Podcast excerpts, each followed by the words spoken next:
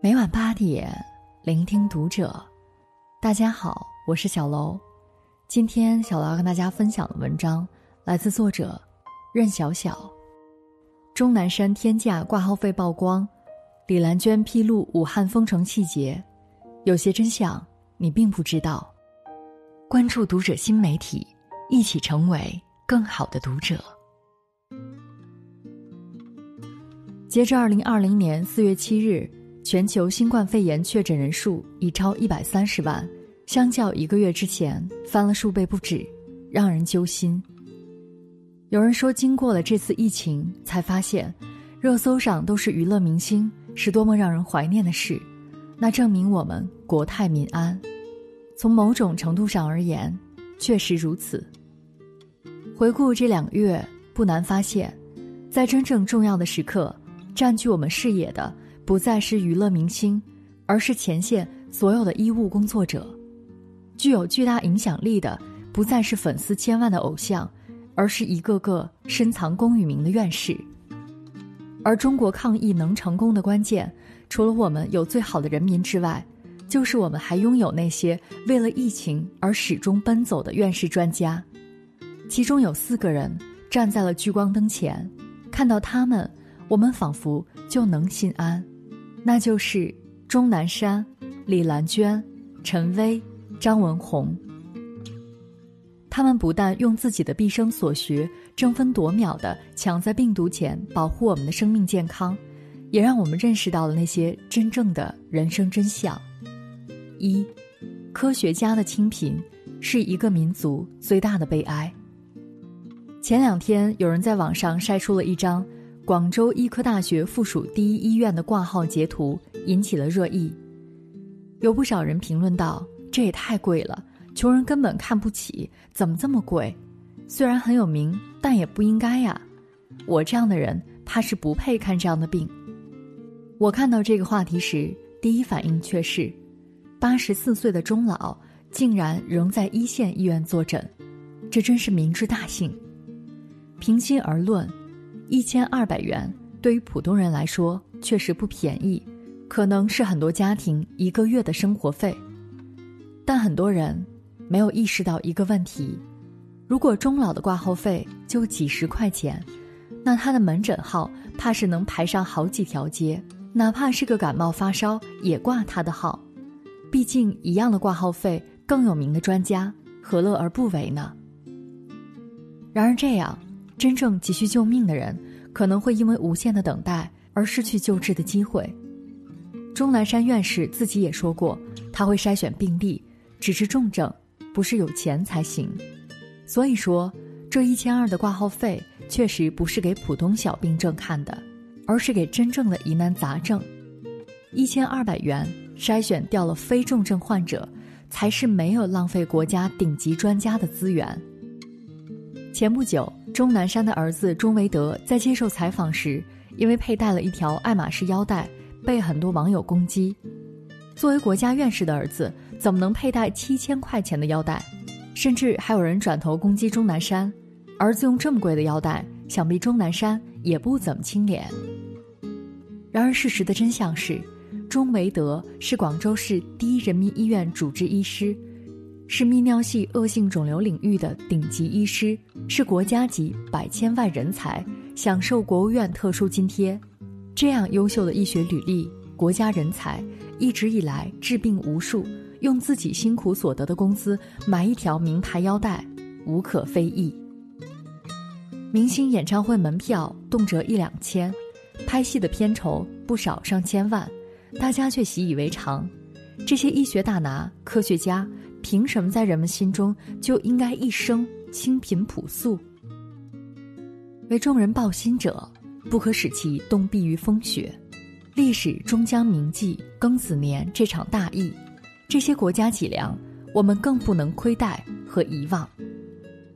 二，势均力敌、彼此成就的爱情才能长久。因为这场疫情，所有人都认识了李兰娟院士。在武汉这座城市终于开始重启之时，李兰娟院士也首次披露了武汉封城细节。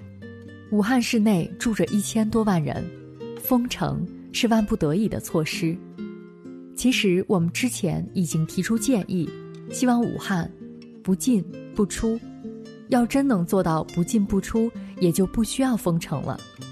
但是要过年了，大家做不到啊，所以只好采取封城这样强制的措施来控制疫情。一月二十二日晚上深夜，我立即向上汇报，由于疫情状况，武汉必须马上封城，否则后果不堪设想。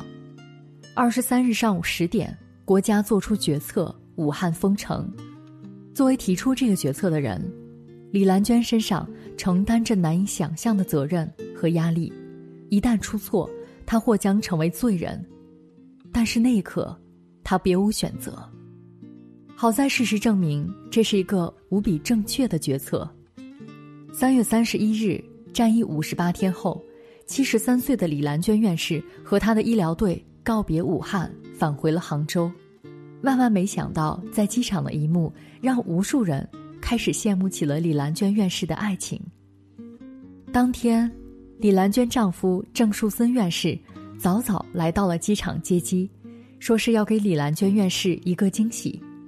后来，在潇潇春雨中，他打着伞，穿过人海，走到李兰娟面前，紧紧牵住她的手。有网友说，这一幕太甜了。还有人称，终于见到了李兰娟背后的男人了。很多人不知道的是，郑树森曾被称为中国外科最好用的一把刀，是我国器官移植以及多器官联合移植的开拓者和学术带头人。四十岁那年，郑树森去华西医科大学读博，毕业后又前往香港攻读博士后。这背后是李兰娟一直在支持着他。后来，两人在一家医院工作，在各自的领域都成了领军人物，还共同创立了树兰医学奖。他们的儿子郑杰曾说：“我父亲当上院士后，偶尔看看电视，也会被我母亲督促去看论文。”在旁人看来，这有些过于无趣和严格，但这就是两位院士最独特的相处方式。除夕夜。李兰娟院士在北京参加完相关会议，晚上九点多才从北京返回杭州的家，家里的饭菜已经做好。李兰娟院士发了条朋友圈说：“今天我轻松了，可以不烧年夜饭了，由郑院士替代，手术刀改厨刀。”不知道的人还以为家里都是李兰娟院士掌厨，然而郑树森院士却爆出实情，虽然称不上贤妻良母。一年，只在大年三十儿做一顿饭，家里什么家务也不做，整天把心思扑在工作上，我却很喜欢。今年这唯一一顿年夜饭也由他代劳了，一番话，温馨又浪漫。真正的爱情不就该如此，有默默温情的时刻，却也有彼此独立的人格。在爱情中，只有势均力敌。彼此成就，才不至于跟不上对方的脚步，才能同频共振，共同瞭望远方。三，成功没有任何捷径，唯有坚持。这场疫情之下，还有一个不得不提的人，就是陈薇。我们都知道，要解决肆虐的新型冠状病毒，唯有研制出疫苗。三月十七日，有一条新闻。让很多人不明觉厉，欣喜不已。由军事科学院军事医学研究院陈薇院士领衔的科研团队，成功研制出重组新冠疫苗，并于三月十六日获批展开临床实验。而首批一百零八名新冠疫苗接种志愿者，已经结束了集中疗养观察期。如果临床实验通过，这就意味着我们拿到了终结新冠病毒的最有力武器。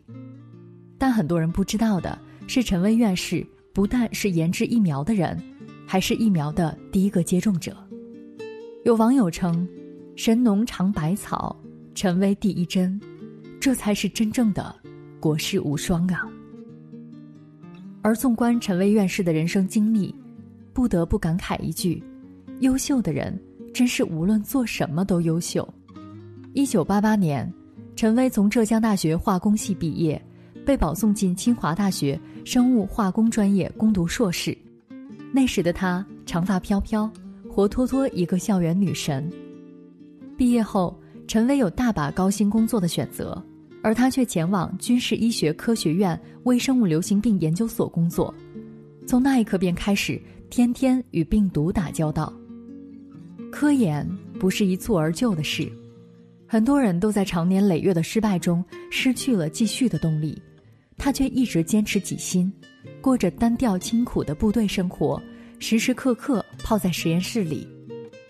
二零零三年非典，三十七岁的陈薇受命研制非典疫苗，他和队友一起。每天工作八九个小时，尽量不吃不喝不上厕所，通过近两个月的奋战，终于研究出了重组人干扰素 W 喷雾剂。这个药剂被送到了一万多名医护人员的手上，这些医护人员使用后无一人被感染。二零零四年，在有了非典的经验后，陈薇决定开始攻克埃博拉病毒。这个病毒从一九七六年出现。当时导致五十五个村庄生灵涂炭，还没有成功研制疫苗。埃博拉病毒离我们也就是一个航班的距离。没想到的是，二零一四年埃博拉病毒当真卷土重来，导致西非有万人死亡。为了国土安全和人类健康，陈薇带领团队去到了埃博拉疫情最严重的国家——塞拉利昂。二零一四年九月。在他及团队的努力下，全世界第一支埃博拉病毒疫苗诞生了，而这背后是整整十年的时间，才在无数的失败中走出了一条成功之路。陈薇曾说：“如果一个人二十多年坚持一个研究方向，专注做一件事，只要方向正确，方法得当，换了谁都一样会成功。”是啊。成功的前提一定是热爱与坚持，对于我们而言，何尝不也是如此？四，接受自己的平凡，我们皆是俗人。这段时间里，很多人除了被钟南山、李兰娟、陈薇院士的学识和精神所感动，就是被张文宏医生逗乐。上海华山医院感染科主任张文宏，在镜头前尽说大实话。圈粉无数，在疫情之初，很多人不能理解为什么要隔离在家。张文宏说：“你现在在家不是在隔离，而是在战斗啊！你是在闷呐，你觉得闷是吧？病毒也觉得啊，病毒最后就是被你们闷死的呀。”有很多人抱怨现在的医生态度不好，他说：“专家到了这份上吧，我看脾气没有一个好，吵架是经常的。”但都是本着对病人极端负责的态度，否则我跟你吵什么吵啊？你好我好大家好不好吗？到了返工时刻，他又提醒大家：我希望大家还是能做好防火防盗防同事，因为你不知道他是否已经是一个潜在的感染者。而很多媒体歌颂医护人员是不计报酬和生死的天使，他却直白地说：对于很多普通人来说。这只是一份工作而已，不要用高尚绑架别人。用最浅显的话语告诉我们最深层的道理，将沟通变得高效，让每一个普通人都能理解。这或许就是大家喜欢听他说话的原因。而说到自身，张文宏也不致力于做一个英雄，他明明白白的告诉大家，自己也是个俗人而已。我疲劳的时候就喜欢追剧。看那种非常无聊、不用动脑的电视剧，你们别期待在我这儿看不到钟南山院士那样的肌肉照。运动很好，但是太累了。我也买过几次健身卡，可最后吃亏的都是我。基本上一年去两三次，或者健身房倒闭了，所以都是把我的钱卷走了。他毫不避讳地袒露自己笨拙的一面，高尚让人敬佩，伟大不是那么轻易。对于我们普通人来说，做一个纯粹而快乐的俗人也不简单。张文宏不像是只可远观的圣人，更像是每一个在生活的热浪中翻滚的普通人。他用实际行动告诉我们，每个人都可以坦然地接受自己的平凡。有句话说：“如果你活得格外轻松顺遂，一定是有人替你承担了你该承担的重量。”如今这个时刻，对于我们很多人来说，疫情的影响已经小了很多，但疫情真的已经过去了吗？还没有。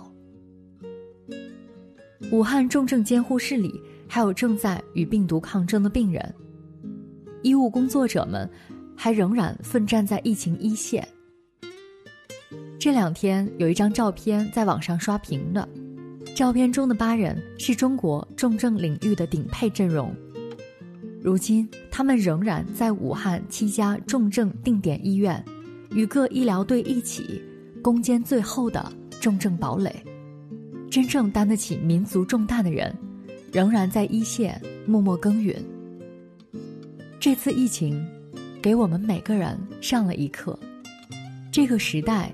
也更应该给年轻一代树立正确的价值观。这些德才兼备、真实又可爱的科研人员，才是我们应当追逐的光。